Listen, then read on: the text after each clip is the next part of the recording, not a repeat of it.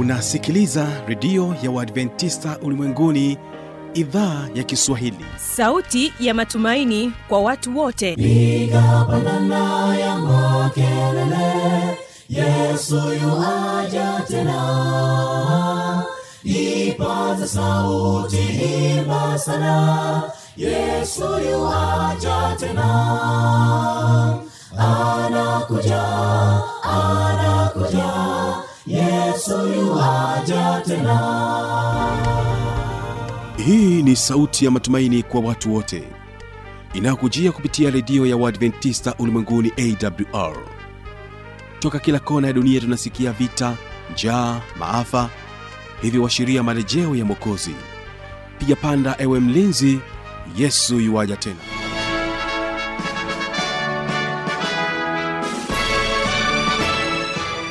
hii ni idhaa kiswahili ikutangazia kupitia masafa mafupi ya mita bendi 16 lakini pia kupitia tovuti ya wwwawrrg karibu tena katika matangazo yetu na tutakuwa na kipindi kizuri cha vijana na maisha. Na mimi jina langu ni fanuel na kwanza wasikiliza hawa ni kijiji sd kwaya kutoka jijini dar es salaam wanasema kwamba maombi. Maombi ndiyo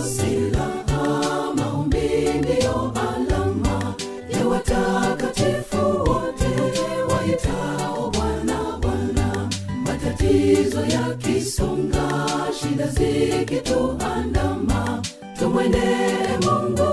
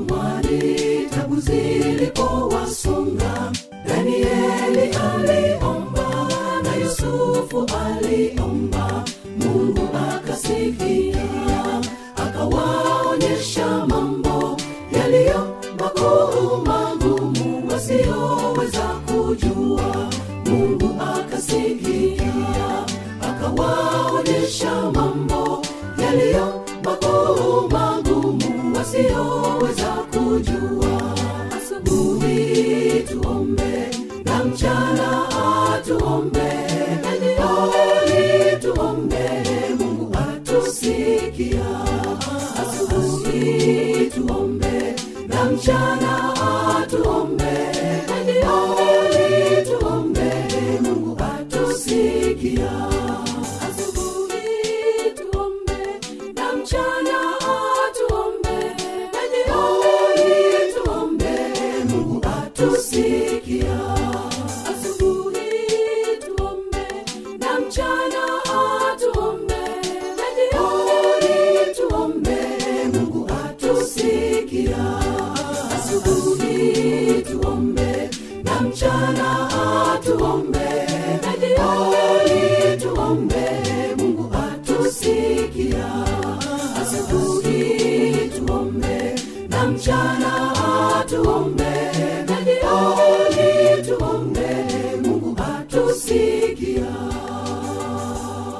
asante sana kijiji sd kwaya. Basi moja kwa moja ni kukaribishe katika kipindi cha vijana maisha.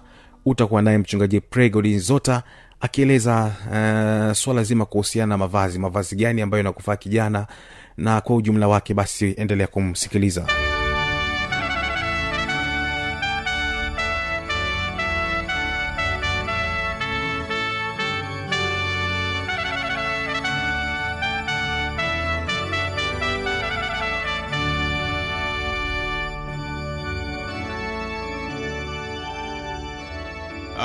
katika hali ya pekee napenda kujadili nyanja moja tu ya usafi, inahusu mavazi. Uh, mavazi ni kitu ambacho vijana mara nyingi wanauliza maswali, na leo ningependa tuweze kujadili mavazi katika hali ya kisayansi kabisa na kiroho, ili kila mtu aweze kuelewa. Uh, katika hali ya pekee mavazi kwa nini yanatumika? Wana, uh, wataalamu wanasema kwamba watu huvaa mavazi kwa sababu kuu tatu. Sababu ya kwanza ni kujisetiri, ya pili ni mawasiliano, na ya tatu ni utanashati.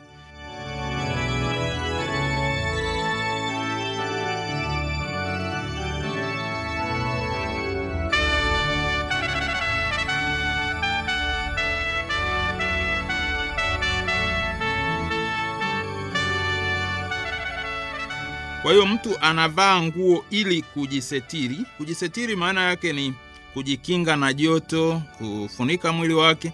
Alafu mawasiliano ni kuonyesha shughuli anayofanya, na utanashati ni kwamba ni kupendeza. Kuna mfano mrahisi, kwa mfano wa Eskimo. E, ukimwona mweskimo aishie kule Greenland, ukanda wa baridi kali, utakuta anajivalia mabuti, suruale ngumu na koti zito. Na ukiuliza kwa nini anajivalia hivyo, ni kwa sababu anajisetiri dhidi ya baridi.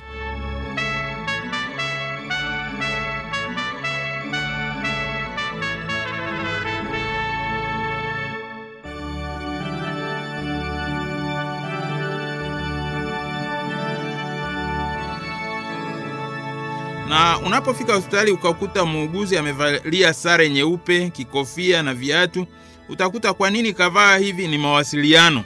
Unapofika hospitali ujue kuwa huyu ndiye muuguzi. Alafu unapoenda kwenye mabenki, hasa kule Uingereza, utakuta kwamba watu wamevalia suti nzito nzito na kofia, na utakuta lengo la hawa wafanyikazi wa benki kuvaa vile ni utanashati. Ile ofisi yao ni ya hadhi kuu, kwa hiyo wanavaa waonekane watanashati, smart. Kwenye kitabu kinachohusu mashauri ya vijana, Messages to Young People, ukurasa wa 358 anasema mwonekano wetu kwa kila hali lazima udhihirishe usafi, heshima na adabu. Kwa hiyo utakuta kwamba jinsi ambavyo unaonekana na hasa kupitia mavazi, lazima huo mwonekano uonyeshe usafi, heshima na adabu. Uniongoze Jehova, ni msafiri 주여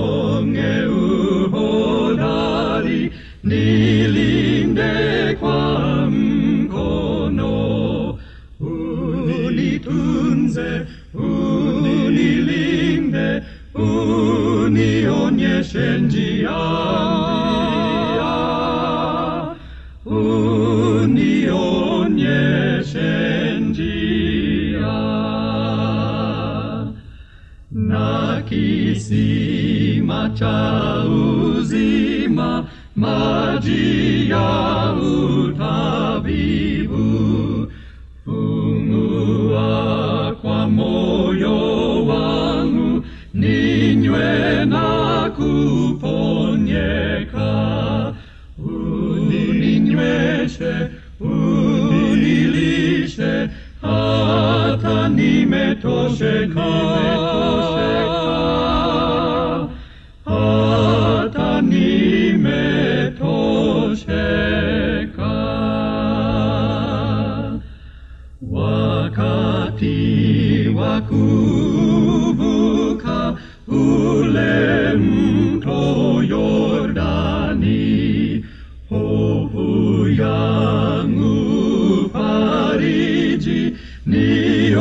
Nione uso wako.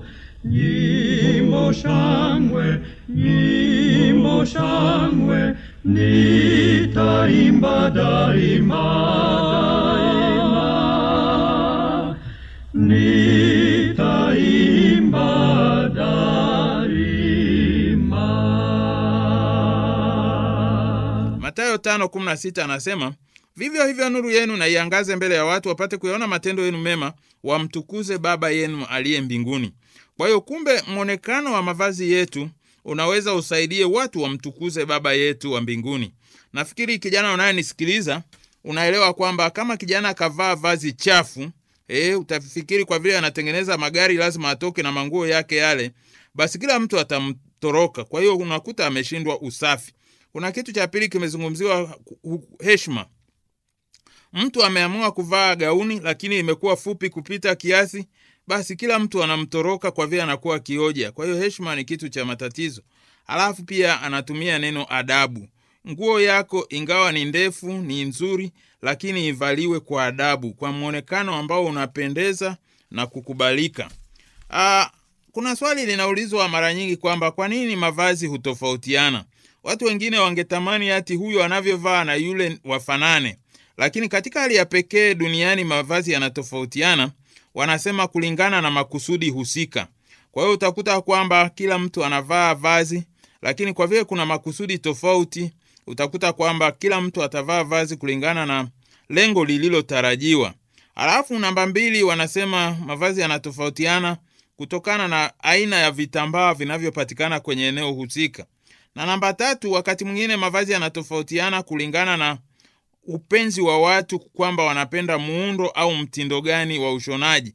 Na mwisho, mavazi yanatofautiana kulingana na utofauti wa utamaduni na uvaaji wa mahali fulani.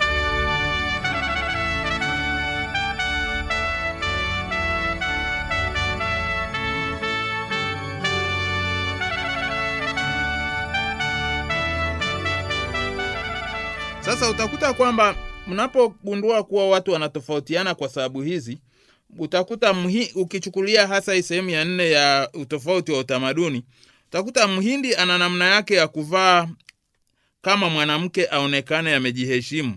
Kwa hiyo wewe Mtanzania utakapojaribu kuvaa kama mhindi, utakuta kwa vile hapa utamaduni wetu sio hivyo, watu watashangaa ulivyovaa ile sarii.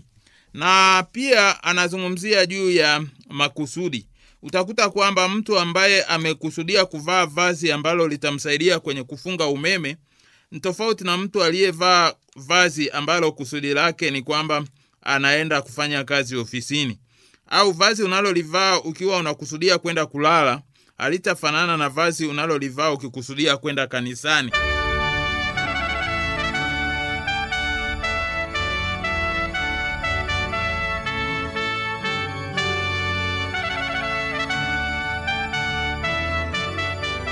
Kwa hiyo mavazi lazima yawe yanakuwa tofauti. Sasa katika hali ya pekee, kuna kitu tunasema tunaijua tabia ya mtu kupitia mavazi yake. Kwa hiyo mavazi ambayo unayatumia yaliyo rasmi, ambayo unapita nayo mbele ya watu, yanatakiwa kwanza yawe masafi. Wazungu wanasema neat. Lazima yamefuliwa, lakini pia yamepigwa pasi na yameshonwa katika mshono ambao ni nadhifu. Alafu jambo la pili, yawe yenye kupendeza na halafu yafaayo eh? E, yakiwa mbele, ukiwa mbele ya watu yanakuchukua vizuri ya kwa namna inayofaa, halafu yawe ya heshima. Halafu anaeleza kuwa utachaguaje mavazi. Mavazi unapochagua unachagua ubora. Je, vazi hili linadumu muda mrefu kiasi gani? Halafu jambo la pili, rangi yake. Je, rangi yake ni nzuri inayovutia ya kupendeza, ama linakuwa tu kama likaniki lijitu ambalo nakufanya uwe kinyago? Kwa hiyo lazima mavazi yawe ya rangi nzuri, alafu yafaayo kwa huduma. E, ukivaa vazi lako liwe linakuruhusu liwe linakuruhusu kutembea, e, kufanya shughuli unazozifanya na hivyo halikufungi na kuwa matatizo. Alafu mavazi yako yawe yanafaa kulingana na joto au hali ya hewa mahali husika. Kwa hiyo utakuta kama uko sehemu ya joto, lazima mavazi yako yanakuwa mepesi kama umeona wandugu zetu wa Kifilipino mara nyingi wana mashati yao na matundu matundu, nchi yao ina joto sana. Na watu walio sehemu ya baridi utakuta wanapenda makoti na masweta mazito mazito. Hiyo ni hali ya hewa. Alafu kuna kitu kinaitwa hekima katika kuchagua mavazi.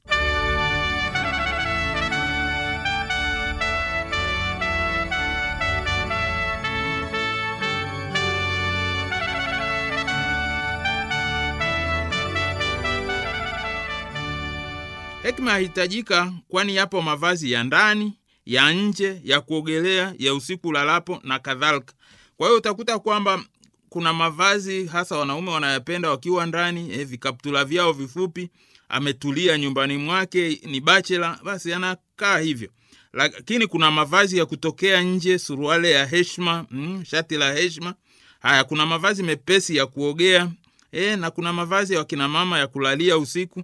Kwa hiyo unakuta kwamba kwa hali ya pekee hekima inatakiwa kwenye kujua kwamba nivae vazi gani kwa wakati fulani. Na mwisho kabisa anasema hali ya hewa inaamua kwamba je, nivae sweta au nisivae. mm-hmm. Alafu pia ajira yako ina kueleza kwamba je, saa hizi za kazi nivae sare ama saa nimetoka kazini nivue sare. Kwa hiyo haya yote yanahusika kwenye mavazi.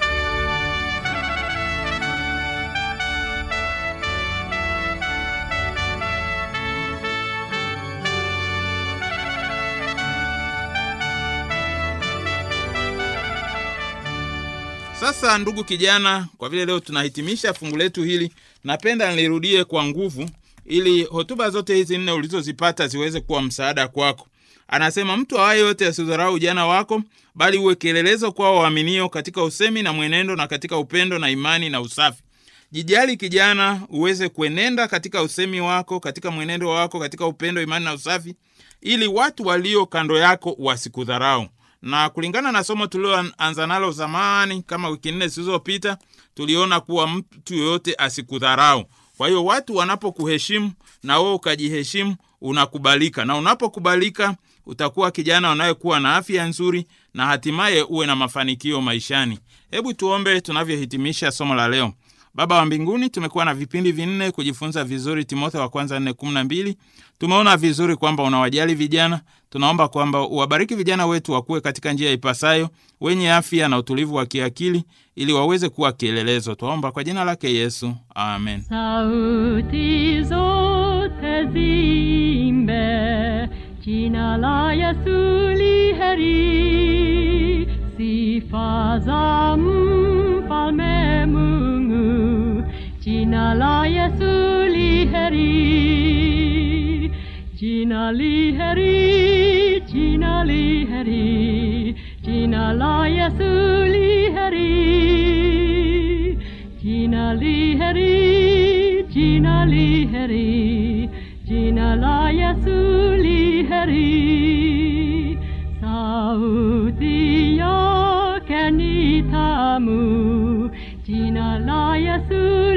li heri.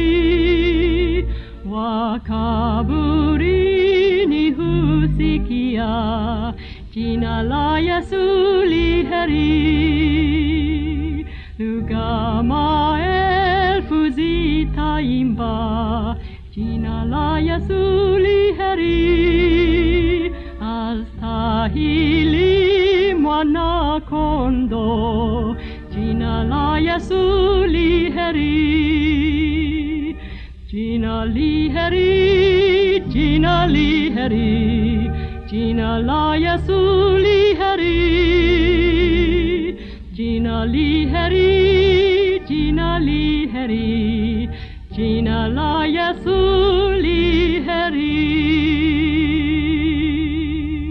inawezekana mpendo wa msikilizaji ukawa na maoni mbalimbali ukawa na changamoto basi unaweza ukatujuza kupitia anuani hapa ifuatayo.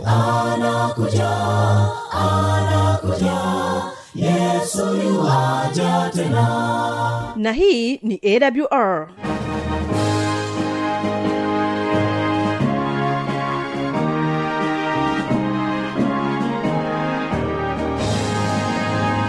redio adventista ulimwenguni awr sanduku la posta 172 morogoro tanzania.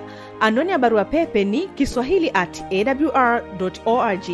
Namba ya mawasiliano simu ya kiganjani 653 570814 na pia unaweza kuwasiliana nasi na idhaa ya maasai kwa nambari 769 986355 ukiwa nje ya tanzania kumbuka kuanza na namba kiunganishi alama ya kujumlisha 255 unaweza kutoa maoni yako kwa njia ya facebook kwa jina la awr tanzania.